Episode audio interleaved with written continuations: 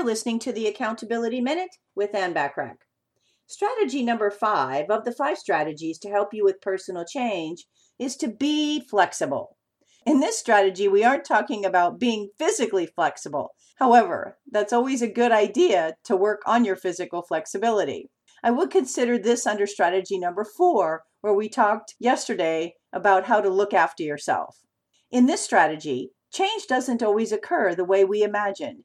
You may encounter curveballs and even forks in the road that you weren't expecting.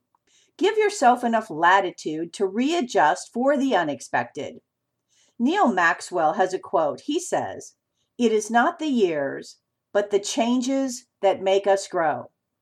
Don't waste time and energy fighting the inevitable.